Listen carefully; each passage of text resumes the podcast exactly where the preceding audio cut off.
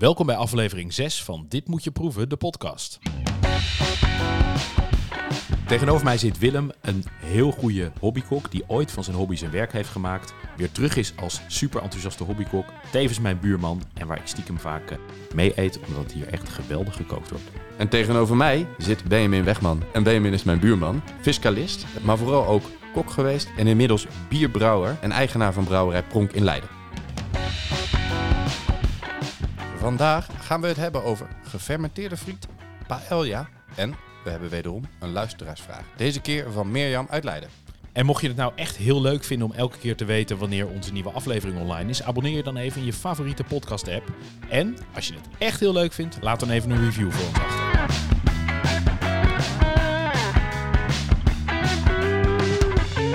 Hey en Willem, wat houdt jou deze week weer culinair bezig? Ik ben benieuwd. Nou, ehm, ik was, eh, ja, dat is wel, eh, was, is wel vorige week al, maar ik was, ik was uit eten bij een restaurantje. En ja, ik ben, ik ben een, echt een enorme frietliefhebber. Eh, ik vind het leuk om dat ook zelf helemaal thuis te maken en zo, van scratch. Ehm, Ik maar- kan dat ook bevestigen, want Willem, hoeveel soorten mayonaise heb jij thuis? Nou, Gemiddeld. ik- gemiddeld, gemi- Gemiddeld. gemiddeld. denk ik drie in mijn koelkast open. Ja, ja, dat bedoel ik. Ja, maar ik vond deze wel heel leuk, eh, want ik, ik was bij een restaurantje en daar eh, werd gefermenteerde friet geserveerd. Ik had er nog nooit van gehoord. Eh, maar dat is misschien een ding, ik weet het niet. Ik heb het ook even opgezocht en er zijn dus koks inderdaad die daarmee mee klooien. Ik heb ook even gevraagd hoe ze dat dan doen. Ze, doen, ze, snij, ze snijden friet, dat gooien ze in een zak, doen ze zout bij en dat laten ze drie dagen liggen. Dan gaat het fermenteren, zweten, je krijgt van die druppeltjes, gaat het lekker ruiken en zo. Buiten de koeling dus. Buiten de koeling, ja. En ehm, dan, eh, ja, dan ontwikkelt de smaak. En, eh, en daarna spoelen ze het af en gaat het gewoon het reguliere frietproces in. Eh, wat betekent eerste keer op een lagere temperatuur voorbakken en wat hogere temperatuur afpakken. En dan, dan krijg je dus gefermenteerde friet.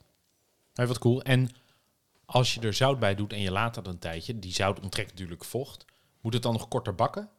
Nee, dat geloof ik niet. Nou ja, goed, het lijkt me wel leuk om ook eens een keer zelf te maken. Eh, dus zo, zover ben ik nog niet helemaal. Wat, eh, wat ik vooral interessant vond, ik, ik dacht, ja, datzelfde met klooien, dat, dat ga ik wel een keer doen, dat komt wel. Maar ik vond het ook mooi om die smaak te ervaren. En wat, eh, er waren een paar dingen die me, die me opvielen. Het eerste was, omdat het zo lang in zout heeft gelegen, zit het zout er echt helemaal in. in. Is geen zout er overheen. Nou, zo proefde het niet. Het proefde echt alsof het zout erin zat. Ehm, ja, en daarnaast krijgt het een, ja, eh, een, een, eh, ook niet heel zwaar, maar een lichte gefermenteerde smaak. Dus een beetje zuurig, frissig. En iets voller van smaak of zo, een beetje umami. Eh, dus het is niet dat je denkt, nou, ik doe een heel bord gefermenteerde friet en dat ga ik lekker wegbunkeren. Het is, maar het is ook niet heel heftig, maar het is wel wat zwaarder dan normale friet. Maar echt, ja, ik vond het echt heel tof als een eh, bijzonder bijgerecht. Maar zie jij al snel gebeuren dat je straks een gefermente- gefermenteerde friet speciaal hebt? Of zeg je van het is echt voor erbij? Nou, het is een kleiner bijgerecht dan normaal. Maar, maar ja, goed, een gefermenteerde friet speciaal is ook wel lustig. dat is toch wel lekker, wel lekker, wel lekker. Ja, ja, ja. Hey, we gaan het hebben over het onderwerp van de week. Ehm, we gaan naar Spanje en een wijs man zei ooit eens in Spanje, ontspanje. En eh, we gaan het hebben over nou ja, wat wij in ieder geval denken dat het eh, volksgerecht is van Spanje. Dat is namelijk eh, paella.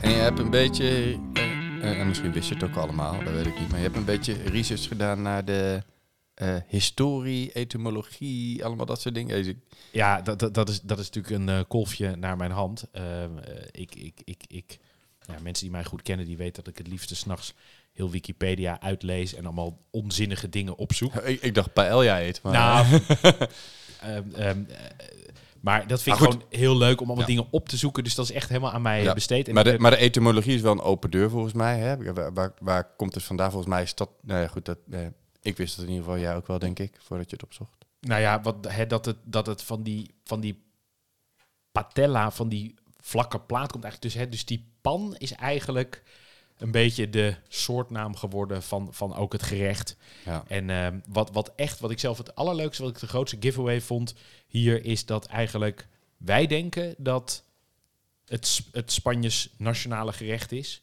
De Valencianen, dus de mensen in Valencia, denken dat het Spanjes nationale gerecht is. Maar de rest van Spanje vindt dat eigenlijk eh, niet. Die vindt het lekker, die vindt het mooi. Maar die draagt toch iets minder die trots van die paella Ja. dan echt in, eh, in Valencia.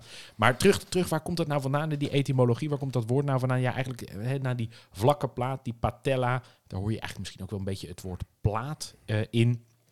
Ehm, en daarin werd het gerecht eh, ge- gemaakt. En het is eigenlijk een plaatstalen pan. Dus hij, een echte paella-pan die roest ook. En ik kan jullie vertellen dat het ook echt zo is. Want ik heb er, eh, ik heb er toch om even echt goed research aan een echte paella-pan gekocht. Ehm, die roest als je hem niet goed verzorgt. Dus net als met die mooie de buier, plaatstalen eh, pannen. Goed inolieën, schoonmaken, geen sop, niet in de vaatwasser. Verzorg dat, eh, verzorg dat heel Dru- goed. Een drupje olie erin als je in de kast zet. Ja. Maar, maar goed, als ze uiteindelijk gaan roesten, licht opschuren, drupje olie, klaar is Kees. Nee, Het is ook weer te fixen. Ja, maar er is wel één groot verschil. Hè? Eigenlijk met die, de buierpannen probeer ik eigenlijk vocht en tomaat vaak eh, te vermijden. Eh, want zeker tomaat is best wel scherp. En in een paella zit natuurlijk ook vaak wel veel vocht. Dus je moet echt zorgen dat die goed beschermd is. Want eh, anders krijg je gewoon echt een off-flavor in je paella. Ja. Ja, en wat ik hier leuk aan vind, hè, ook de historie. Het is echt, nou, zoals heel veel dingen. Daar komen we gewoon volgens mij een aantal keer in deze podcast komen we er elke keer achter. Dat heel veel dingen die wij heel erg lekker vinden, vaak heel eenvoudige boerengerechten zijn. Ja, eh, eh, dat, dat is dit. Eh, eh, goed, dat was eh, spaghetti carbonara ook. Hè? Exact. Ja. Exact. En heel veel dingen hè, die we vaak met, ehm, hè, die met fermentatie of met, met, met, met allemaal dat soort dingen te maken hebben. Hè, of, of een beetje rijst wat, wat men nog had. Het zijn natuurlijk eigenlijk ook hele, ja, toch wel eh, eh, ook wel voorhanden ingrediënten. Zeker in die tijd. En dat, dat at men trouwens ook nog wel leuk. Dat at men alleen voor de lunch. Hè, dat wij paella wel eens avonds eten, dat, dat hebben wij denk ik erbij verzonnen. Het was een boerengerecht voor de lunch met vlees en, wat ook wel wonderlijk is, wat je eigenlijk niet meer ziet, met slakken. En nou vind ik slakken, Mm. ik weet het niet. Ik, heb, ik ben daar eigenlijk nooit wild van geweest. Als, ik dan, als mensen zeggen, ja, ik ben heel erg gek van slakken, dan vraag ik altijd, ja, vind je nou die slak zo lekker of die kruidenboter die er vaak bij zit? Ik weet niet, wat vind jij van slakken, Willem? Ja, wat zou ik er eens van zeggen? Ja, goed. Ik, eh, ik vind het een. eh, ik vind het niet per se super lekker, maar ik vind het wel een interessant product, omdat het wel echt afwijkt van wat we normaal eten of zo. Hè? Ja, Dus het, geeft wel, het voegt wel diversiteit in eh, het kookpalet toe. En ik heb, ik heb een vriend die doet eh, veel aan eh bushcrafting. Dus die gaat dan in het bos, gaat zijn eigen eten verzamelen en zo. Ja, en die verzamelt dan ook klak. Ja, dat vind ik dan wel weer mooi. Ja, oké, e- eens. Maar dan is het een soort, hè, soort overleven met wat Bij- er is. Maar ik vind, vaak, ja, ik vind het vaak een beetje zo'n eh, gerecht. Ehm, eh, maar goed, die slakken zijn eruit. Die zijn er langzaamaan uitgekropen. Ehm, en ja, het leuke is, hè, het werd vroeger gemaakt met wat er voorhanden was. En daar hebben we eigenlijk ook weer een hele mooie parallel met de pizza. Die natuurlijk vroeger, hè, een beetje deeg over, een beetje ingrediënten over. Daar maakte men dan een mooie pizza van. Ja. En klaar. Hè, er zijn, ei- eigenlijk is de regel dat er niet zoveel regels zijn. En toch moeten we het hebben over die originele eh paella. Eh, maar Ja, want niet er is- de is- ingrediënten. Dat, hè, die Valencianen die dragen dit wel als... Kijk eens, dit is ons gerecht, toch? Dat is hun gerecht. Hè, eh, Ja. De paling uit Volendam, dat is die paella uit Valencia. Hè, men is daar fier op, men vindt dat allemaal prachtig. Je kan het op elke straathoek eten. En, en alles wat je, wat je anders doet dan de originele receptuur, dat is nadan. En ingewikkeld. is allemaal, heel eh, allemaal heel dogmatisch. Heel dogmatisch. Maar tegelijkertijd ook wel mooi als mensen daar zoveel trots en zo, nou ja, zo, zo, zoveel Zeker, goed gevoel aan ontlenen.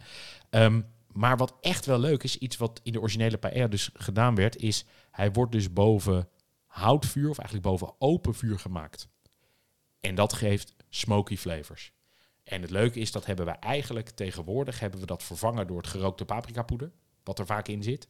Maar nou, ik heb hem dus een keer gemaakt gewoon eh, hier thuis, gewoon hè, op, eh, op het fornuis, met die gerookte paprikapoeder. Maar ik wil de volgende keer wil ik hem eigenlijk ehm, in mijn barbecue gaan maken, maar dan met wat, nou ja, eh, ik denk toch ook wel met wat kolen om het een beetje goed te kunnen eh, beheersen, maar misschien ook nog met wat woodchips of met wat stukken hout erbij, om er ook kijken of we die smoky flavors erin krijgen. Ja, ik ben wel benieuwd, want dat, dat is wel eh, uitdagend. Juist omdat het een grote plaat is. Het is niet een rooster.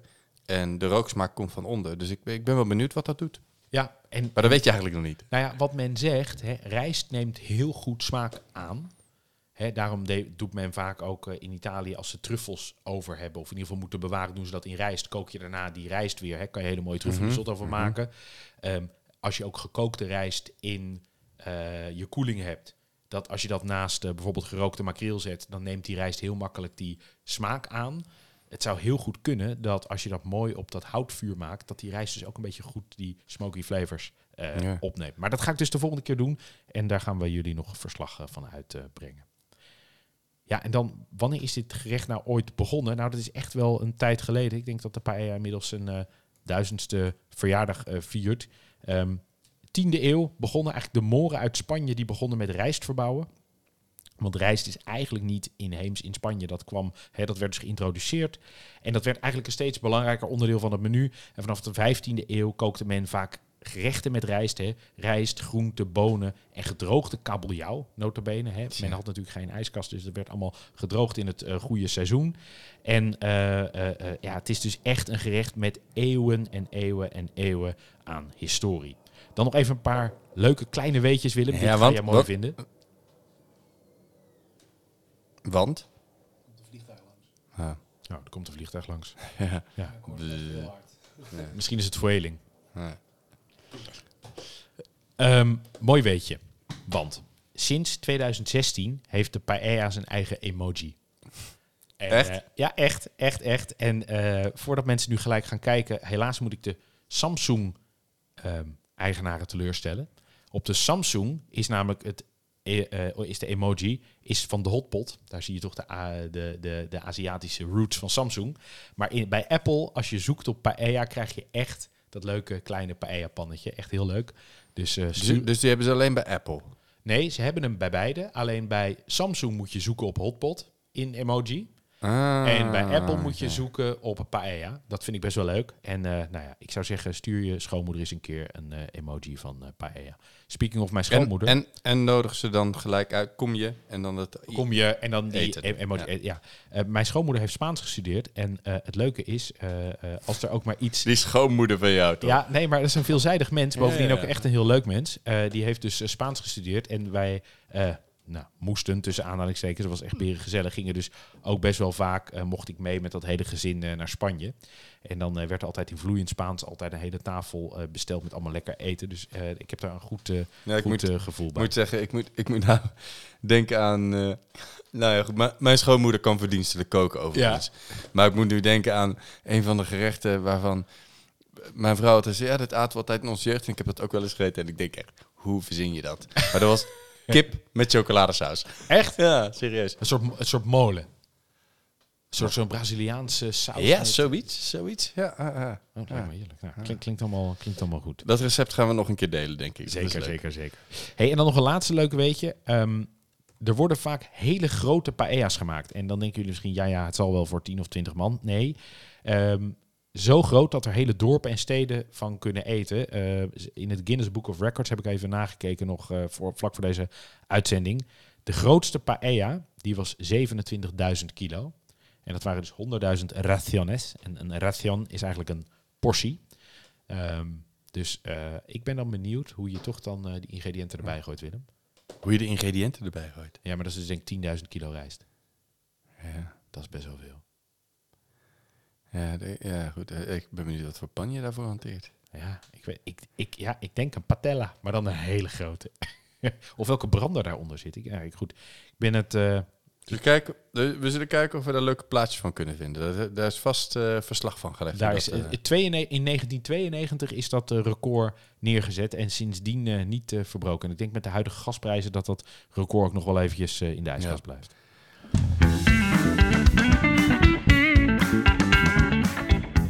Dan eh, maken wij de sprong naar de varianten. Eh, wat voor soorten paella heb je nou? Dat, we hebben net al even kort de revue laten passeren. We hebben de klassieke Valenciaanse en dat is een beetje wat wordt gezien als de paella, toch? Ja, dat is eigenlijk... ehm, De je- eigenlijke paella. Ja, eigenlijk paella. Als je in de Vandalen paella zou opzoeken, dan krijg je als het goed is dit recept. Ja. Ja, en daar heb- hebben we dus eh, een aantal vaste ingrediënten die daarin moeten. Ehm, de eerste is paella rijst. Ehm, ja, bij een beetje een goede supermarkt kun je dat tegenwoordig wel krijgen. Maar je, hebt er ook allemaal soorten en maten in. Ja, ik moet heel eerlijk bekennen, Willem, ik heb het laatst gemaakt en toen had ik nog ergens zo'n zo'n zakje, zo'n katoenen zakje, weet je wel, van een mooie rondkorrel. Ja, Ik heb hem eerlijk gezegd gewoon gebruikt en dat ging eigenlijk best ja wel dat goed. is prima. Ja. Maar je kan binnen die reis volgens mij nog helemaal down the rabbit hole met allemaal verschillende soorten en leveranciers en eh, noem het maar op. ja. Ehm, dan gaat er in kip. Doe jij dat erin? Eh, laatste keer niet. Laatste keer niet. Nee, nee, nee. Eh, eh, volgende, toch ook wel een essentieel ingrediënt van de Valenciaanse eh, konijn. Ja, echt een ingrediënt wat we volgens mij in Nederland überhaupt weinig eten. Ja, met kerst een keer een verdwaalde Ja, konijnenboom. Ja. Maar konijn is echt ongelooflijk lekker. Ja. Echt heel rijk. Ja. Heel fijn. Heb je dat erin gedaan of niet? Nee, ook niet. Ik had Ah, hem, ik had hem sinkarrenen gemaakt. Sinkarren. Ja, ja, ja, dat is met jouw minder vleesdieet natuurlijk. Exact. Ja. Hey, en dan hebben we, ik weet niet of ik het goed uitspreek, maar dat eh, noemen wij de Baiocchetta de Ferrara. Dat zijn toch die eh, Valenciaanse snijbonen, Willem? Ja, ja, ja. ik, ik moet zeggen, ik weet niet eens, want ik, ik, heb, ik heb mijn best gedaan om die te krijgen, maar dat, dat, eh, dat lukte niet. Ehm, maar ze zien er gewoon uit als normale snijbonen. snijbonen. Ehm, Misschien ja, een rare snijboon is het gewoon. Ja, ja maar ik, ehm, eh, ze zijn er trots op eh, dat het hun product is, maar het ziet er gewoon uit als snijboon. Dus ik denk Ja, dat misschien moeten we ook maar een beetje in die waan laten, toch? Dat Ja, het een bijzondere ja. snijboon is. Eh, en dan eh, hebben we de garofons. Dat zijn witte bonen. Die gaan er, ja, die worden, ja, die zijn, dat zijn gewoon gedroogde bonen en die worden geweld en dan gekookt en dan gaan ze in de paella. Dan gaat er in tomaat, safraan, eh, echt een belangrijk ingrediënt voor zowel de smaak als de kleur. Eh, olijfolie en water. Dat is Heerlijk. de basis van een klassieke paella. Als je naar Valencia gaat, krijg je hem overal zo. Overal. Ja, heerlijk. Maar eh, wat ik wel geinig vind, als je eh, in ieder geval in Nederland vraagt aan mensen paella, dan denkt iedereen dat het met vis en zeevrucht is. Ja, en vol- volgens mij vaak en-en. hè? Dus dat het volgens mij en met kip is. En dan nou ja, de mosselschelpjes en de dingetjes en de, en de, en de plakken citroen. Of schijven eh, of parten citroen. eh, dat is hoe je hem volgens mij bedenkt als je in Nederland bent. Maar eh, volgens mij is het inderdaad, is, is de, zijn de andere, dus met zeevruchten. En, en de andere varianten zijn een uitzondering in Valencia. Ja. ja, maar in de rest van Spanje is zeevruchten wel ingeburgerd. Zeker, Toch? Zeker. Ja. Ja, ja, zeker. Ja, zeker, en zeker. ook, eh, ook zonder vlees en eh, met alleen zeevruchten. Eh, maar de klassieke is de Valenciaanse. Hè, dan heb je het natuurlijk met zeevruchten. Je ziet dus ook nog inderdaad veel de mix. Hè, dat ze zeggen, nou we doen een kip in en dan zeevruchten. Een soort en Ja, ik moet zeggen, ja, van die stukken kipfilet erin, dat voegt voor mij eigenlijk altijd weinig toe. Ja, volgens mij gebruiken ze altijd stukken met bot. Ja, kan, Ja, ja, denk ik, ja, omdat kunnen, het ook ja. 20 Ja, minuten- geeft het veel smaak. 20 ja. minuten moet, eigenlijk moet een beetje moet koken, krijg je een beetje bouillon Ja, van. Ja. Ehm, maar heel, eer- ja, heel eerlijk, ik vind eigenlijk de konijn het meeste smaak geven in die hele paella. Ja, En die sure, kip is natuurlijk ook sure, lekker, ik bedoel, daar is niks mis mee. Maar de konijn is, eh, nou ja, ge- geeft wel echt eh, diepgang. Ja. Ja. Ehm, ja, en je kunt volgens mij ook hele lekkere vega maken. Ehm, ja, ja, ik heb dus laatst heb ik hem dus gemaakt met vis. Ehm, niet vega, ga ik de volgende keer doen. Misschien wel met die gekke snijbonen. Ja. Nou ik, ik, had hem, eh, ik heb hem eh, ook gemaakt, ook met vis. Ehm, maar de vis heb ik bijna helemaal gewoon losgebakken. En volgens mij kun je het bijna eenzelfde receptuur prima volgen. Het is lekker om er dan nog wat extra groente doorheen te doen. Hè? Maar ja, juist ook doordat je dat gerookte paprikapoeder hebt, doordat je, ehm, daar komen we zo wel op, doordat je hem ook zo goed bakt, ja, is, het, is, die, is die rijst eh, met, de, met de tomaat en de groente erdoor is op zich al fantastisch lekker. Maar alle dingen, volgens mij alle dingen die je erin doet, die zijn intrinsiek al lekker. En dan doe je ze bij elkaar. Dan maak je er ook nog eens een keer een heel lekker... Ja, ook qua mouthfeel is het goed. Die rijst die slurpt al die lekkere, eh, al die lekkere smaken op. Het is natuurlijk eigenlijk gewoon een steengoed gerecht. Daarom, daarom. En eh, eh, volgens mij kan je een, een, een vispaella is echt onwijs goed als je die gewoon zonder vis doet en dan vega hebt. Dan heb je echt een fantastisch gerecht. Ja, eens. Helemaal Ja, eens. ja. Helemaal eens. Wat ik, wat, wat ik, wat ik dan wel, tenminste als ik er zo over nadenk, wat ik dan wel zou doen, is zorgen dat je ook los gewoon lekker wat gebakken groente als topping hebt. Want dan heb je nog een beetje die knapperigheid en dan zie je niet alleen maar de, ja, dat klinkt zo denigrerend, maar de paprijst eten, zeg maar. Ja, en wat ik bedoel? Dat je, ik, dat je los groente erbij hebt. Dat dat wel, ehm, hè, zoals los die vis erop, dat geeft wel een extra dimensie. ja, al is het volgens mij wel dat als je die rijst echt helemaal tot in de perfectie kookt, dan is die, nou, op het, nou, knapperig is overdreven, maar hij is eigenlijk helemaal niet zacht. Je proeft echt nog die ronde korrels. Het is alleen wel zo hè, dat alle groenten, omdat je toch nou ja, tussen de 15 en 18 Ja, minuten minimaal ja, kookt, ja. al die groenten zijn wel aan de gare kant. Ja, dus, dus de, eh, eh, hè, vanuit dat perspectief. En ja, bonen is dan ook gewoon een beetje zachtig en zo. Hè, een beetje een structuur van rijst. Dus daarom zou ik zeggen, nou, bak gewoon lekker iets van, ja, iets krokants. Hè. Doe eh, eh, broccoli, sperziebonen of doe je snijbonen er los bovenop als topping. met paprika erdoor, whatever, weet je, zoiets. ik denk dat dat heel... wa- want dan voeg je wel een extra structuur toe, toe aan je gerecht. En dat kan het wel gebruiken. Ja, helemaal eens. En wat misschien ook goed is, wij eten paella vaak als main, hè, dus als hoofdgerecht. De Spanjaard eet het altijd als bijgerecht. Ja, dus heb je gewoon een groentegerechtje of een vleesgerechtje. Altijd erbij. erbij. Ja, ze- ja, ja. Ze noemen het ook niet voor niets die raciones. eh, eh, die pan die ik gekocht heb, 46 centimeter doorsnee. Dat lijkt een enorm ding. Hij is ook best wel groot. Maar daar kan je hoofdgerecht zes personen in maken. Maar een dun laagje maar. maar precies, maar ze prijzen hem aan als 12 raciones. Dus als je niet oplet, het zijn 12 porties, maar dat zijn 12 bijgerechtporties. Ja, ja, ja. Dus volgens mij, hè, wat, jij, wat, je- wat je zegt, van, hè, die, die, dat is ook volgens mij helemaal de essentie van het hele verhaal. Het is een bijgerecht. ja. Hey, hoe eh, gaan we aan de slag, Willem? ja, we, gaan ehm, eh, even wat ingrediënten doorlopen. Eh, en- en wat dingen rondom de bereiding die echt essentieel zijn voor het bereiden van goede paella. Eh, het eerste is de pan. Nou, daar heb je volgens mij al veel over gezegd. Eh, wil je daar nog wat aan toevoegen? Nou, wat echt leuk is, ehm, wij nemen deze je bent er zo blij mee, hè? Ja, ik ben er A, heel blij mee. Hè. Ik bedoel, een soort paella-pan in huis hebben ze een beetje in de categorie dat je zegt, ik ben molenaar, weet je wel. Je hebt er niet zoveel aan, maar het is zo heerlijk om te kunnen zeggen. En het leuke is, we zitten hier in Leiden. Eh, de introductiewijk van de studenten was hier de El Cid. En dat ding komt binnen. Eén keer raden het merk van die paella-pan. El Cid. was gewoon heel goed. Was gewoon een heel Leuk, goed. Was gewoon een goede dag. Ik had gewoon een goede dag. Ja. Hey, en dan, eh, als je gaat bereiden, dan is er volgens mij één, tenminste, ja, zo kijk je naar. Je moet zorgen dat die rijst gaar wordt en zo. Maar er is één belangrijke sleutel voor de smaak. En dit noemen ze in Spanje de socarat. Socarat, City. Ja. Wat is dat? Ja, de socarat is eigenlijk een beetje, nou ja, je, je hebt het ook wel bijvoorbeeld bij kaasfondue. Eh, maar hier is het echt een kwaliteitskenmerk van hoe goed jij die paella kan koken. Het is eigenlijk een gouden korst onderin. Eigenlijk, je zou kunnen zeggen, hij is een beetje aangebakken. Is het niet. Ja, is het misschien ook Het wel, maar het is gebakken, maar niet gebrand. Precies, gebakken maar niet gebrand. Kan je vertellen, het is best ingewikkeld, want die pan is dun. Ja, verschrikkelijk. Ehm, en dan wordt die rijst wordt dus eigenlijk een soort goudbruinachtig. Die hele mooie En, en het worden, eh, wordt, wordt een beetje aan elkaar gebakken ook, hè? aan elkaar. Ja. Het wordt krokant. Ja. Het, wordt, eh, het is super intens qua smaak. Want eigenlijk die rijstkorrels onderin zijn nog meer vocht verloren. Ehm, ja, heel lekker. Ja. En wat, da- daar zit weer hè, dat Maya-effect. Ja. Ja. Maar, maar ja, gaan we nog veel tegenkomen in deze podcast. kan volgens mij tot nu toe bijna, bijna elke podcast Ja, maar tegen. alles met kleur is maar ja. Ja, en dat geeft zoveel smaak. Ja, enorm, enorm. Ja, ja dan, dan hebben we de, de eh paella-rijst.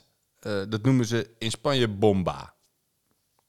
Ehm, hoe, eh, hoe verhoudt dat zich tot, tot bijvoorbeeld risotto-rijst? Want dat doet, ja. Ja, daar kan je, daar kan, daar kan je boeken over volschrijven. De een zegt, ehm, je kan het eigenlijk, hè, kan je elke rondkorrel gebruiken. Ik denk dat dat eerlijk gezegd ook zo is. De bomba is een bepaalde soort rijst. En die bomba rijst kan vier tot vijf keer zijn eigen gewicht opnemen aan vocht. En wat zo mooi is aan vier tot vijf keer eigen gewicht, hè, dus dat vocht wat je erbij doet, hè, eigenlijk een soort die bouillon die je maakt. Ja, als je dat rijstkorreltje daarmee volstopt, dan wordt dat rijstkorreltje vanzelf heel lekker. Eigenlijk hetzelfde als die pasta die je koopt in mooi ja, zout sure, water. Ja. Dat wordt natuurlijk een soort smaakbomba. Ehm, het is wel zo dat eh, niet alleen maar is het dat die smaak opgenomen wordt, maar eigenlijk, hè, mensen denken vaak bij risotto dat die rijst een beetje papperig moet worden, maar die rijstkorreltjes moeten eigenlijk nog los zijn. Maar door de, eigenlijk door het vocht en door het zetmeel wat eerst uit de rijst komt en later weer erin, hangt die een beetje aan elkaar. Eh, en die bomba is ook nog eens een keer hartstikke goed.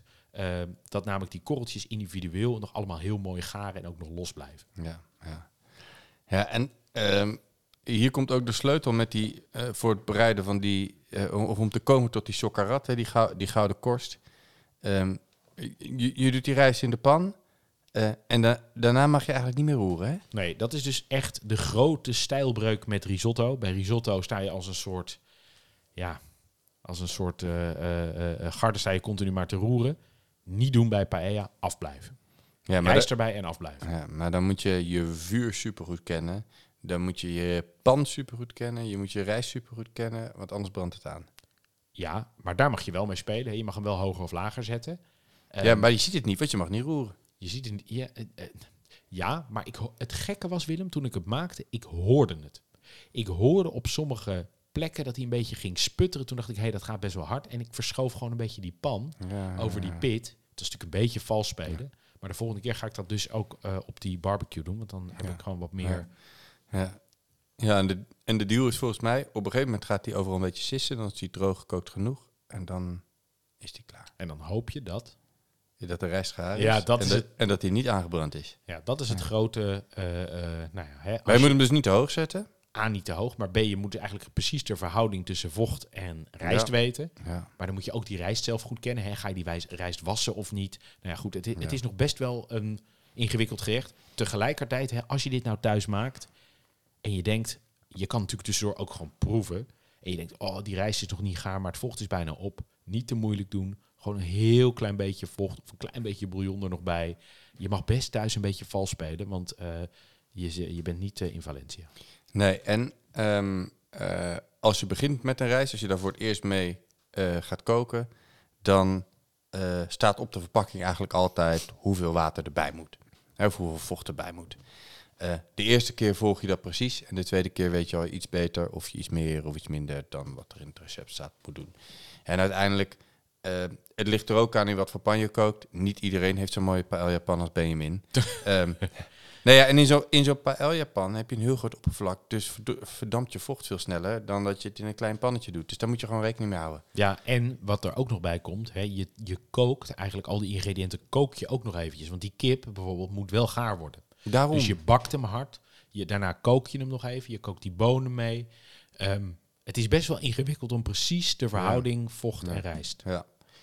Hey, en ehm, dan hebben we naast de rijst ehm, een aantal smaakmakers die volgens mij wel redelijk essentieel zijn. Eh, ja, knoflook ui. Ehm Spaans peper. Mm, Volgens mij hoort er wel een bite in te zitten. Maar goed, het kan misschien ook in de pittigheid van het eh eh, gerookte paprikapoeder zitten. Ja. Ja, tijm vind ik persoonlijk altijd een hele fijne smaakmaker in dit type gerecht. Zeker met de vleesvariant. Ja, maar de belangrijkste is, en die is al een paar keer voorbij gekomen, is die gerookte paprikapoeder. Of paprikapoeder, maar gerookt, dat geeft natuurlijk ook echt die rooksmaak. Ehm, Ja, en het leuke is, hè, dat gerookte paprikapoeder, dat is dus echt die referentie nog naar open vuur. Ehm, ik denk niet dat toen men het nog vaak op open vuur kookte, dat men er gerookt paprikapoeder in deed. Ik denk dat dat een beetje die smokiness gaf. Maar dat er wel paprikapoeder in ging. Dat, ja, dat weet ik niet. Of misschien wel paprika's zelf nog meer. Ja, dat zou Weet ik niet. kunnen. Weet ik ja. De groente, Maar, Willem. maar die, eh, eh, die is voor de paella zoals wij die kennen, wel een sleutel tot Zeker. de smaak zoals we die kennen. Zeker. En, eh, Zeker. en dan hebben we als laatste, naast die gerookte paprikapoeder, die noemden we net ook al, de safraan. Ja. Die is echt ook wel, hè, die geeft ook, ja, die, he- ja, die, de safraan is zo, ook zo'n unieke smaak. Die, eh, eh, en ja, eh, ook op een of andere manier heel mild, eh, maar zo fijn. Heel fijn. Eh. en natuurlijk ook, hè, safraan maakt het ook verschrikkelijk mooi geel. Zelfs Ja. oranje als je veel, Ja. veel gebruikt. Ja, Ja, eh, het, het, het, het hoort er echt bij. ja, ja prachtig. Hey, en dan eh groenten. Ehm, nou, we hebben net al in, in de klassieke zitten die snijbonen. Hè. Ja, in, Ja. Nederland kun je, eh, in Nederland kun je gewoon Nederlandse snijbonen gebruiken. Echt een prima product van eigen bodem. Eh, witte bonen. Ja, ehm, je kunt witte, witte bonen uit blik gebruiken. Ik, ik- persoonlijk ben ik dan niet zo specifiek in wat voor eh, bonen ik gebruik. Is maar net wat ik lekker vind of waar ik zin in heb of wat ik in huis heb. Hey, je hebt die cannellini, je hebt Belotti, je hebt ook allemaal Hollandse witte bonen. Volgens mij zijn dat allemaal echt prima producten om, eh, om erin te verwerken. Ik denk wel dat het het lekkerste is om gedroogde bonen te pakken en die te wellen. Eens. Omdat je nog een tijdje moet koken. En vaak natuurlijk hè, met, met, met bonen uit blik, als je die nog 20 minuten lang eigenlijk gaat, dan, ja, dan lossen ze misschien een beetje op. Je zou ze eventueel ook nog wat, nou ja, later is het natuurlijk een beetje vals spelen. Maar ehm, ja, dat, eh, eh, ik zou denk ik voor gedroogde bonen gaan. Wel 24 uur wellen. 24 uur wellen. En heb, heb je dan aan, eh, in de koken 20 minuutjes genoeg? Het ligt helemaal aan de boon. En dat, dat moet je ook Ja. weten, want Veel bonen moet je wel iets langer koken dan Ja. dat namelijk. Dus het, dan moet je ze toch nog een soort van Voorkoken. Ja. ja. Ja. Ja. ingewikkeld. Ja. Misschien vers het allermooist. Hoe heb jij het vorige keer gedaan? Vorige keer had ik geen bonen. Geen bonen. Geen bonen. Nee. Geen bonen. Ik had cannellini uit blik. Lekker. Ja, Ging dat goed? Ja, maar die kun je ook gewoon relatief laat in het proces toevoegen. Hè? Dan zijn ze niet kapot. Dan, Ja, eh, Maar niet roeren, hè? Niet roeren. Niet roeren. Niet roeren. nee, Niet zeker roeren. niet. Maar Niet zijn ze wel warm. Ja. Wat, wat er natuurlijk ook in hoort, is tomaat. Ja, Ehm, ook wel echt een, een, sleutel. Eh, ja, en doperwten zie je heel vaak erin. Ja. Ik dacht, ja, ik, weet niet. Ik, ik ben het nergens in, in... in- In de Valenciaanse recepten vind je het niet. Eh, in mijn herinnering zit het er wel heel vaak in. En ik, ik, ik, wat ik er leuk aan vind aan die doperwtjes is dat het het gerechtje zoveel kleur geeft of zo. Ja, oh, ik moet trouwens nog eventjes... Ik had wel bonen, maar ik had eh sperziebonen in, eh, in die pij. En die had Oh ja. dat Ja. was echt, dat was echt, echt helemaal goed. Ehm, die doperwten, ik ben het met je eens. Je ziet het eigenlijk overal. Ik weet niet of het erin hoort. Hè. Het is ook in de huzarensalade zitten ook vaak doperwten. Die horen er ook niet in. Het is misschien ook een beetje... Het, ja, de kinderen vinden het geweldig, doperwten. Het is een beetje... ja, ik weet het niet. Het ziet er wel heel vrolijk uit. Ja, toch? Ja. Hey, en ehm, dan vega. Ja, Eh, als je een vega maakt, wat voor groenten zou je er dan bij doen? Nou ja, hè, je, kan, je kan volgens mij all out met al die bonen. Eh, eh, gebruik verschillende bonen. Super lekker. Ik denk dat ook venkel onwijs lekker is. Heel stevig. Kookt ook niet. eh, kookt echt niet snel kapot. Kan je natuurlijk mee aan de slag. Ja, en ik had dus, nou ja, het is ook een boon, maar dan niet als in een ronde boon. Sperzieboon, snijboon, ehm, dat soort dingen. Ja, maar ja, en, ehm, en dan kom ik toch weer terug bij waar, waar we het ook eerder over hebben gehad. Ja, ik, ik denk dat bijvoorbeeld een eh, flink gebakken bloemkool of broccoli ook echt tof is als topping erop. Heel Weet vet. je, dat geeft echt, eh, echt ook wel een nieuwe structuur eraan of zo. Ja, en wat ook echt heel leuk is, is, en dat is dan meer dan imiteer je een beetje die, die mosselen die je natuurlijk wel eens vaak zo heel mooi erin ziet, is artichokbladeren. Als je Ja, artichok dat hebt ook gekookt, ja. kan je heel mooi zo'n helemaal zo'n ronde maken met van die artichokbladeren. A, nou ja, goed, vind ik artichok echt geweldig. Eh, maar B ziet het er ook nog een keer echt steengoed Ja. uit. En vlees? Ehm, ja, kip, konijn hebben we denk ik genoeg over gezegd. Nou ja, altijd met bot. Ook, ook het eh, konijn met bot. En eh, bak dat super goed aan. Veel maillard, echt goed hard bakken. En dan daarna lekker garen in dat eh, water om eigenlijk een soort bouillon in de pan te maken. Ja. ja dan zie je, zie je ook nog heel vaak dat mensen dat er dan ook nog chorizo in zit. Ja, ik denk, ik denk dat, dat het chorizo-hoofdstuk een beetje is... doen we nou wel of geen room in de pasta carbonara? Hè? Eh, je ziet het veel. Ehm, volgens mij in eh, Spanje eh, krijg je een permanent inreisverbod als je het doet. Ik weet het niet. Ik, het is natuurlijk in die zin ook een makkelijke smaakmaker. Het is natuurlijk zout, het is vet, het is pittig. Het is natuurlijk heel Ja. vervulling. Ja, ja. Ja. Maar ja, goed. ik ben benieuwd Ik wat vind jullie, het zo- er- ik ben vind benieuwd het wat zo jullie over de- ervan vinden. Ik vind het zo over de top of zo. Het is ook heel over de top. Ja. Maar eh, la- la- laat ons vooral weten wat jullie vinden. Wel of geen chorizo erin. Ehm, het is, eh, we zullen je niet met naam en toenaam noemen als je ja zegt of nee zegt. Eh, maar we zijn vooral, eh, zijn vooral heel benieuwd. Ik denk, kijk, heel eerlijk, het is natuurlijk gewoon eigenlijk gewoon ordinair lekker erin.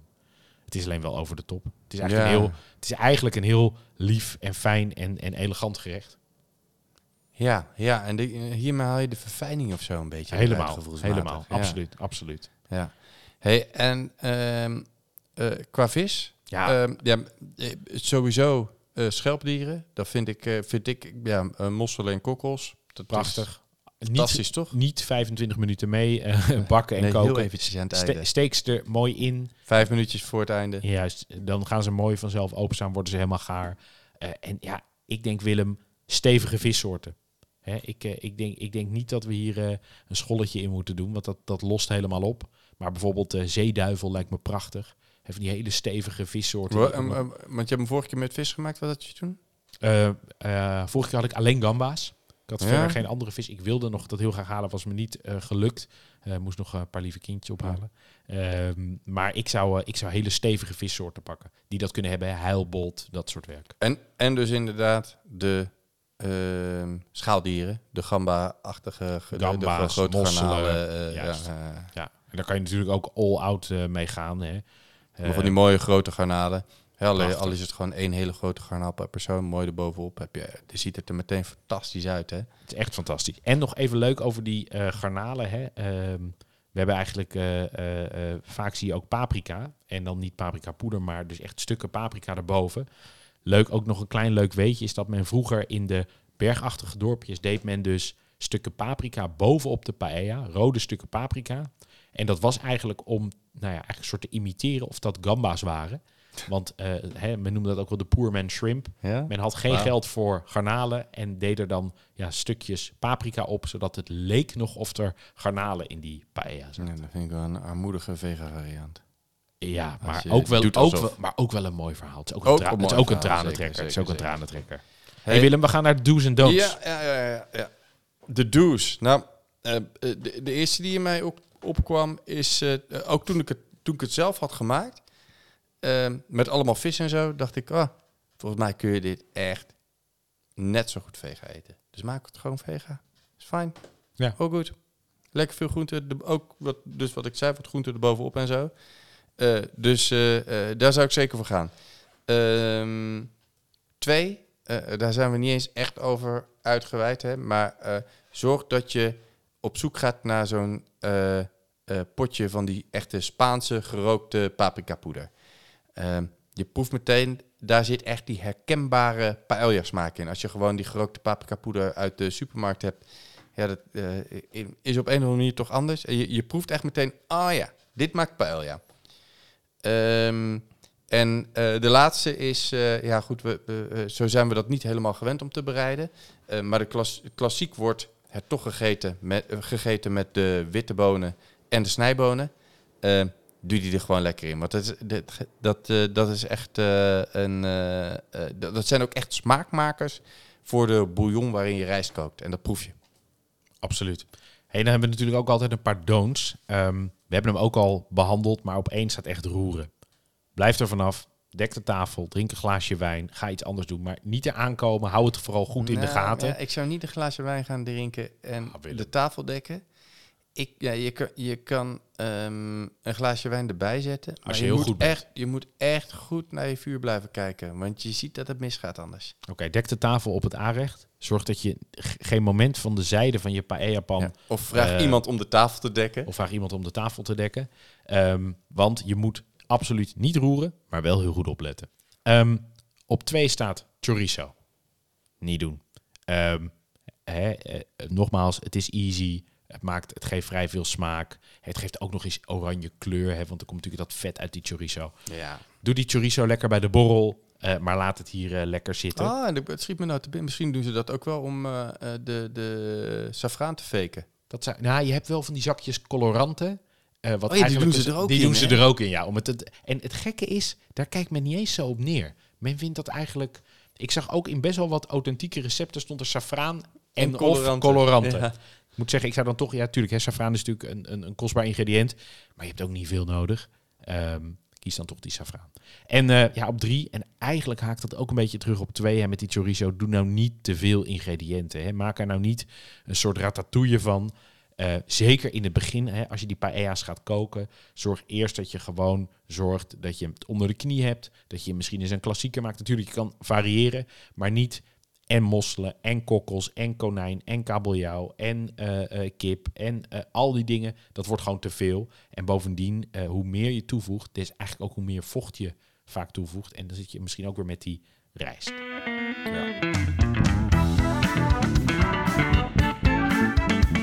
Heb, je, jij hebt daar weer wat dingen bij gezocht. Zeker. De, de, de, de, ehm, eh, jij beschreef dat voorafgaand aan deze podcast aan mij als eh, boerse dranken. Ja, Eh, boerse dranken, ja. Ja, ja. Eh, en dan heb je het over een, eh, een natuurwijn en een bier. Ja, klopt. Ehm, onze dank gaat trouwens uit deze keer naar La Cave de la Lune uit Leiden. Een wijnwinkel met alleen maar natuurwijnen. En over het concept natuurwijn, daar duiken we zo nog even in. En onze dank gaat ook wederom uit naar de bierwinkel in Leiden. Echt een feest voor elke bierliefhebber met meer dan 600 verschillende bieren. Maar we gaan het hebben eerst over wijn. Ehm, en je hebt een rosé uit Portugal. Ja, nou dat is natuurlijk mooi. Hè? Dat is een beetje Ajax-Feyenoord of Feyenoord-Ajax. is maar even hoe je het kijkt. Hè? Een typisch Spaans gerecht. En wat drinken we erbij? Portugese wijn. We doen het gewoon. Ja, ja. Living on the edge hier. Ehm, en het is een eh, Rufia van eh João Tavares de Pinha. En eh, mijn Portugees is eerlijk gezegd niet zo goed. Dus ik weet niet precies hoe je dat uitspreekt. João, het is J-O-A-O. Joao. João. Joao. Tavares de Ja. Pinha. Ehm, en het leuke is, het is dus een natuurwijn. Nou, eerst even over wat is nou precies een natuurwijn? Want daar zijn allerlei misconcepties over. Ehm, er zijn een aantal giveaways die eigenlijk altijd van toepassing zijn op natuurwijn. Daar komen ze. Biologisch of biologisch dynamische druiventeelt. Het leuke is, al dan niet gecertificeerd. Ehm, er zijn een heleboel eh, natuurwijnmakers die dat allemaal heel serieus nemen. En die vinden soms zelfs de controlerende instanties niet goed genoeg. Ja, die zijn niet streng genoeg. Die zijn niet streng genoeg, hè? die zijn niet streng genoeg in de leer, dus die hebben een soort eigen kerkje opgericht. Ehm, maar het is dus altijd, de ondergrens is dus biologisch, nou, en daarboven nog eh, eh, eh, biologisch dynamisch. Ja. Nooit irrigatie in de wijngaarden. Dus er wordt geen water gegeven. En zelfs hè, nu het zo ongelooflijk droog is, niet alleen nu, maar afgelopen jaar is het natuurlijk al bovenmatig droog, er wordt geen water gegeven. Altijd worden die wijnen, of de druiven worden met de hand geplukt. Geen toegevoegde suikers. Hè? Dus niet een beetje extra suiker, zodat je een beetje meer alcohol krijgt om een beetje meer body te geven. Nee, geen gisten. Dus er wordt geen gist toegevoegd, maar de gisten die uit Ja. de druiven natuurlijk aanwezig zijn, die worden gebruikt. En geen andere additieven. En dat lijkt misschien, nou ja, dat je denkt, oké, hè, de andere wijnen ook niet. Ehm, ik denk in de gemiddelde supermarktwijn, waar op zich niks mis mee is, maar zitten rustig 50 verschillende additieven in om het. Nou ja, 50? ja, makkelijk. Makkelijk. Ja. Gaan we ook nog een keer misschien een aflevering over maken waarom je nou op een fles wijn nooit ingrediënten ziet, alleen maar bevat sulfiet. En op een pak appelsap staat er bevat appelsap. is toch heel bijzonder. Gaan we het een andere keer over hebben. Ehm, geen aanpas aanpassingen van de zuurgraad. Er wordt dus niet gerommeld. Eigenlijk ook, hè, dat zit een beetje in die additieven. Zit dat. Hè, dus hoe, hoe je hem krijgt, zo is die. Ja. Ehm, geen beïnvloeding van eikenhouten vaten. Dus nooit op eiken, nooit hout gerijpt. Het is eigenlijk gewoon eh, hoe het is. Ehm, geen klaring, hè, dus geen filtering. Of niet alleen maar geen filtering, maar klaring ook. Hè, dus dat het een tijd wordt weggezet eh, eh, in een vat en dat men alleen Ja, bovenste dus daar heeft het vaak een wat, wat troebeler. Er zit, Ja, er zit, ja. Het is altijd nou ja, hazy of troebel. En geen, Ja. nou, ook geen andere manipulatie. En eigenlijk ook, en nu komt een misconceptie. En mensen denken dat in natuurwijn geen sulfiet zit. Dat is niet helemaal waar. Eh, er zit al sulfiet eh, van... ehm, eigenlijk eigenlijk eh, bij wijn maken ontstaat er al sulfiet. En men gebruikt af en toe ook een heel klein beetje gewoon om die wijnen gewoon shelf life te geven. Ja, ja, Dus dat is het enige wat er gebeuren, wat ermee gebeurt. Ehm, En, en ehm, kun, je, kun je wat zeggen over de smaak van deze Joao Tavares de Pinha? Eh, zeker. Nou ja, over de Rufia dan. Hè. Over, die, over de smaak van die beste man ga ik natuurlijk niet te veel zeggen. Nee, sorry, de Rufia van Joao. van de Rufia De van, eh, van van, Joao. Van Ja. Joao. Ja. Ehm, ja, het is leuk. Het is een rosé. En nou heb ik Ja. altijd een beetje haat-liefde verhouding met rosé. Want ik vind rosé, ik, ik wil het altijd heel erg lekker vinden. Omdat het er gewoon, het ziet er geweldig uit. Hè. Ik bedoel, het is zomer in een glas, allemaal briljant. Het leuke is, als, ik denk heel eerlijk, als, je, als ik deze wijn in een zwart glas zou krijgen, zou ik eerder denken dat het een hele lichte rode wijn is. Hij heeft best wel veel body.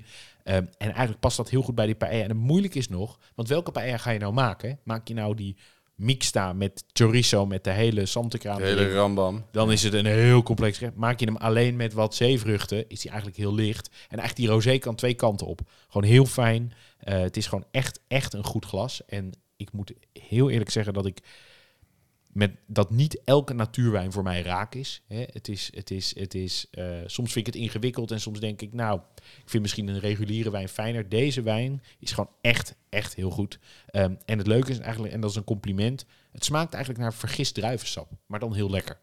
Ja. En dat is eigenlijk wat wijn natuurlijk in die end moet zijn. Ja, want me- meestal ehm, ik, ik weet niet zo goed hoe ik, hoe ik dat moet omschrijven. Hè, maar meestal als ik natuurwijn drink, dan voelt dat heel eh, bombastisch of zo. Hè. Eh, ik weet niet, daar zit inderdaad echt heel veel die, die, die eh, boerse smaken en zo in. En heel veel complexiteit en heel veel smaak die je normaal eigenlijk niet zo in wijn terugvindt. Er zit er gewoon een heel ander smaakpalet in. Maar dat valt bij deze relatief mee. Deze is fris. Ja, Ehm, en ik, het is vooral, dat vind ik bij natuurwijn. Ik vind het altijd zo moeilijk te voorspellen wat ga ik dan krijgen, zeg maar. Maar eh, sommige vind ik echt fantastisch. En eh, ja, deze vind ik ook echt super lekker. ja hij, is ook, hij is ook echt goed. En het, het is fris en maar toch ook heel, ja, heel krachtig of zo. Ja, het, Ja. i- Het, het is ook echt goed. En het leuke is, hè, onze Joao heeft twee eh, lokale druiven gebruikt. De Turinga Nacional uit de Douro-regio. Veel tannines, donkere schil geeft echt bijna die soort rode wijnachtige ervaring. En de Roufete, als ik het goed uitspreek, als jullie dat beter kunnen, laat me dat vooral eh, weten. Ehm, en dat is eigenlijk een, weten weten. En eh, een zeer veel eisende, laat rijpende druif. Ehm, en die produceert eigenlijk weer heel lichte wijn. Dus hè, hij heeft eigenlijk druiven gepakt die een hele zware wijn en die een lichte wijn. Ja, maken. dus daar zit is ook juist die, eh, die, die balans in of zo. Exact, exact. En ook wonderlijk, hè, heel vaak wordt er binnen de reguliere wijnen wordt er natuurlijk geschermd hè, met dat het hele oude wijnstokken zijn. Deze beste man die schrijft er gewoon op: dit is expres gemaakt met jonge druiven, want dat geeft wat meer, eh, geeft wat meer eh fraîcheur en maakt die wijn lekker fris. Vind ik Ja. ook leuk. Ja, en wat ik, ik moet zeggen dat ik de laatste tijd zelf dus inderdaad ook juist wel wat meer natuurwijnen drink, omdat ik dat wel een interessant product vind. Eh, ehm, en omdat het me dan ook iedere keer verrast of zo, hè. Ehm, vroeger had ik daar altijd een beetje een beeld van dat, dat ehm, ja, komt het nou per toeval zo of hè, omdat dat dan allemaal zo natuurlijk gaat en zo. Maar die mensen zijn dus wel echt super gedetailleerd bezig met al die detailtjes in hun wijntjes. En zoals die wijn super complex smaakt, zo is dat ook bedoeld. Eh, absoluut. En het leuke is, het is elk jaar anders. Omdat ze dus heel veel letterlijk aan de natuur overlaten. Ja, Je kan weinig, weinig beïnvloeden. Ja, echt, ja eh, heel vet. bijzonder. Ja. Ehm, we gaan over naar bier. Ja, Wat, eh, wat, heb, je- wat heb je op het menu gezet? Ja, ik kon eigenlijk maar één ding meenemen en dat was saison. En eh, hè, over boers gesproken, we gaan... en saison is eigenlijk nou, heel simpel. Het is het Franse woord voor seizoen. Ehm, gebrouwen door boeren in de winter. Ehm, zodat dat bier eigenlijk in de nou ja, lente, zomer klaar is. En ehm, dat dat lente in de lente, zomer klaar is, dat is, niet, eh, dat is geen toeval. Want ze wilden namelijk dat de seizoenswerkers die op het land werkten, dat ze dit bier konden drinken. Ja, toen lagen de arbeidsverhoudingen nog iets anders. Ehm, het is boersig, het is stalachtig. Hè. Je, ruikt, eh, eh, je ruikt echt die, die, die boerentonen, citrus. Het is droog, kruidig en het zijn supergoeie bitters. Eh 5,5% relatief licht. Ehm, het komt eh, eh, bij eh, Dupont vandaan. Grote brouwerij uit België, heel fijn. Het is ook een organic bier, dus we zijn eigenlijk volledig bio deze aflevering. En ja, dat, dat, dat, ik denk dat dit bier er eigenlijk ook gewoon magnifiek bij past. Ja, ik, ik zou neigen naar iets frisser of zo, gevoelsmatig. Ja, ja, ja. Ja? ja, ik, ik, ik denk juist dat het boerse gewoon supergoed is bij die, bij, maar het is ook maar helemaal hoe je maakt. Hè. Maak je Ja, hem natuurlijk, hè, met die konijn en, en noem het maar op, wat natuurlijk meer, eh, eh, meer vleesachtig geeft dan, dan bij, bij vis. ja. En, maar zou je dan bij konijnen iets frisser of juist niet drinken? Ja, dat is eigenlijk ook weer een goede. Je zou bij konijn ook kunnen zeggen dat je, dat je juist zwaarder, hè, dat, je, dat je zegt...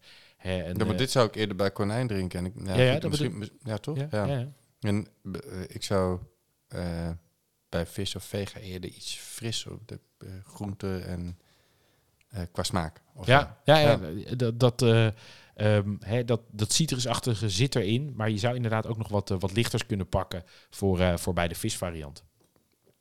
Ehm, dat neemt niet weg dat dit wel echt een eh, heerlijke seizoen is. Ja, ik denk dat dit... ehm, dat dit, eh, ja, lekker met die rijst, die cit- Kun je- citroen, ik denk dat heel goed Kun gaat. je, kun je nog wat meer vertellen over die brouwerij? Ja, het is eigenlijk een hele grote brouwerij. Echt een van de, een van de klassiekers. En maken gewoon heel veel. Ze, ze, bijna alles op grote flessen. is ook leuk hè, dat je echt mooi kan delen. Ehm, mooie familie eh, brouwerij. Ja, en echt, echt zoals de Belgen het maken. Hè. Dus Het is bij wijze van spreken al 100 jaar hetzelfde. Uh, eigenlijk niks. Uh, en dat is, uh, nou, dat is in deze, denk ik, een compliment.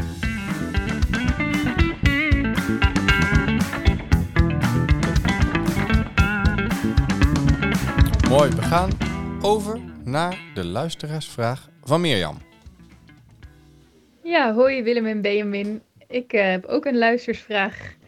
Um, net terug van vakantie naar Frankrijk. En uh, ja, eigenlijk geniet ik daar altijd zo van de salades en vooral de dressing die ze daar maken. Ze maken daar zulke lekkere dressings en dat zijn gewoon klassieke vinaigrettes, denk ik. Maar uh, het lukt me nooit om het thuis zo lekker te maken. Dus ik merk dat ik dat eigenlijk ook, nou ja, nooit meer probeer. Want ik krijg hem gewoon niet zo lekker, uh, ja, hoe moet ik die smaak omschrijven? Het is een, een beetje een scherp, zoet, zure smaak. En ja, die, die, die verhouding is gewoon heel erg lekker. En um, ja, ik ben benieuwd of jullie daar wat tips over kunnen geven. Ik mocht net al een uh, stukje voorproeven en uh, dat smaakte goed. Dus ik ben heel benieuwd naar, je naar jullie tips. Dank jullie wel. Leuk Mirjam, dankjewel voor je, voor je vraag. Uh, ja, mijn, mijn eerste gut feeling is, ja, ik heb op mijn koksopleiding een klassieke vinaigrette leren maken met verhouding 1 staat tot 3. Wat betekent 1 azijn, 3 olie. Um, en dan heb je daar mosterd bij nodig als emulgator. Dus een, ja, ik, als je dan uitgaat van één theelepel azijn uh, of citroensap, uh, drie eetlepels olie uh, en één theelepel mosterd. Dat is volgens mij de basis. Ik moet zeggen, ik kreeg naar aanleiding van deze vraag een boek in mijn handen gedrukt van Benjamin.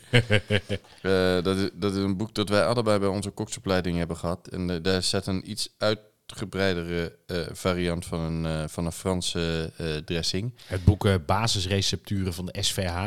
De koks onder jullie die weten precies wat we bedoelen. Die blauwe reeks ja. met allemaal die geweldige boeken. Ja, hier zit nog meer in. Die, ik ga het boek gewoon zo meteen teruggeven aan Benjamin. Dan mag hij dat zelf oplezen.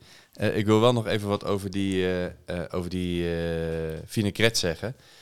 Um, je hebt... Um, je, je begint met azijn. Uh, daar doe je de mosterd bij. Je zorgt dat dat goed gemengd is. Uh, die mosterd die heb je nodig als emulgator.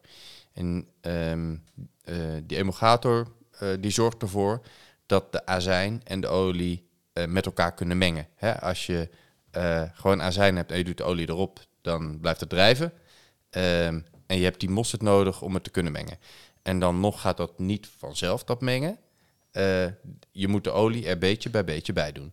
Dus uh, nou ja, goed, als je gewoon een salade maakt voor vier personen, dan hou ik meestal iets van het dubbele van wat ik net heb geschetst staan. Hè? Dus twee uh, eetlepels azijn of citroensap en dan drie eetlepels olie met dan een, een, flinke klodde mosterd erbij. Die olie doe ik dan even apart, dat heb ik alvast afgemeten. En die ga je in een heel dun straaltje al roeren met een garde erbij doen. En dan zul je zien dat het, dat het gaat mengen, dat de azijn uh, uh, de olie opneemt. En dan wordt het ook een soort dikkere saus. Uh, en dan heb je een echte klassieke vinaigrette. Vergeet niet ook redelijk wat zout en peper toe te voegen. het mag best wel iets zouter zijn dan je... dan je denkt eigenlijk. Ja, nou ja, het mag, zouter zijn, het, mag, het mag iets te zout zijn, omdat je het gaat laten oplossen in zo'n grote salade dus je gaat het best wel uitspreiden. Daar mag je, mag je rekening mee houden. Dit is volgens mij de basis. En je kunt er nog een heleboel bij doen. Hè. Ik bedoel, een charlotje erdoor is lekker, dat doe ik graag. Uh, uh, verse kruiden erdoor is altijd goed. Uh, ik ben benieuwd wat Benjamin in zijn boek heeft staan. nou, toch even het grote boek van Sinterklaas ja, daarom, daarom. erbij. Hè. Hoe, hoe, we het, hoe, hoe we het alle twee leren. klassiek geleerd hebben. Is dat eigenlijk de ingrediënten? Ja, eigenlijk is het hè, ongeveer hetzelfde. Hè. Olie, azijn uiteraard. Um, ui, Charlotte zou ik daar dan voor pakken. Uh, peterselie, gehakte peterselie, volgens mij echt een klassieker in de French dressing. Mosterd, peperzout en ook nog woestersaus. Oh, Om het nog een beetje, nou ja, toch wat minder Frans te maken. Ja, en um, hoe, hoe doen zij de verhouding mosterd? Daar ben ik wel benieuwd naar. Ik denk dat 1-3 is wel echt ingeburgerd. Hè? Dat zal ook wel Dat is, olie, dat is olie zijn. Ja. Deze, verhouding is eigenlijk um, op even kijken, op een liter gebruiken ze 20 gram mosterd, dus 2%. Ja. Dus dat, ik denk dat in jouw recept iets meer mosterd uh, zit. Ehm, Ja, dan moet je misschien een half theelepeltje mosselen doen. of zoiets. zo. Ja. Ga er lekker mee eh, aan de slag, zou ik zeggen. Maar ja, als, je, als je dit als basis hanteert, je kunt het ook in grote hoeveelheden maken. Zet het in een potje. In je koelkast. Je hoeft niet eens in de koelkast zelf trouwens. Ehm, het blijft goed. Het trekt op een gegeven moment wel weer een beetje uit elkaar. Staafmixertje, stiekem. ja, nou ja, als je het in een potje hebt zitten, even schudden. Precies. Eh, en je doet het zo de volgende dag weer over de salade. En eh, ja, je kunt het gerust eh, één of twee weken op je aanrecht laten staan. Maakt helemaal niet uit. Dus wat dat betreft, ja, als je het maakt en je neemt de moeite, maak dan meteen een veelvoud. Dan, dan heb je dat lekker. En dan heb je ook, als je gewoon even, eh, weet ik veel, wat tomaatjes hebt gesneden voorbij, eh, voorbij een gerecht. Of als je je kindjes wat tomaatjes serveert, doe even een klein beetje dressing eroverheen. Heerlijk. Klinkt goed. Hey, en heb jij nou ook een culinaire vraag of een culinaire gouden tip? Mail jouw culinaire luisteraarsvraag naar vraag@ditmoetjeproeven.com. We zorgen dat de leukste vraag ook altijd een aardigheidje krijgt. En wie weet komt jouw vraag terug in de volgende uitzending. Ja, dat was het voor deze keer, hè Ben? Helaas wel. Over twee weken zijn we er weer. We gaan het dan hebben over, dat is wel echt een van mijn favoriete dingen uit de zee. De octopus. En in de tussentijd kook met liefde, proef alles wat los en vast zit en geniet met volle teugen. Cheers.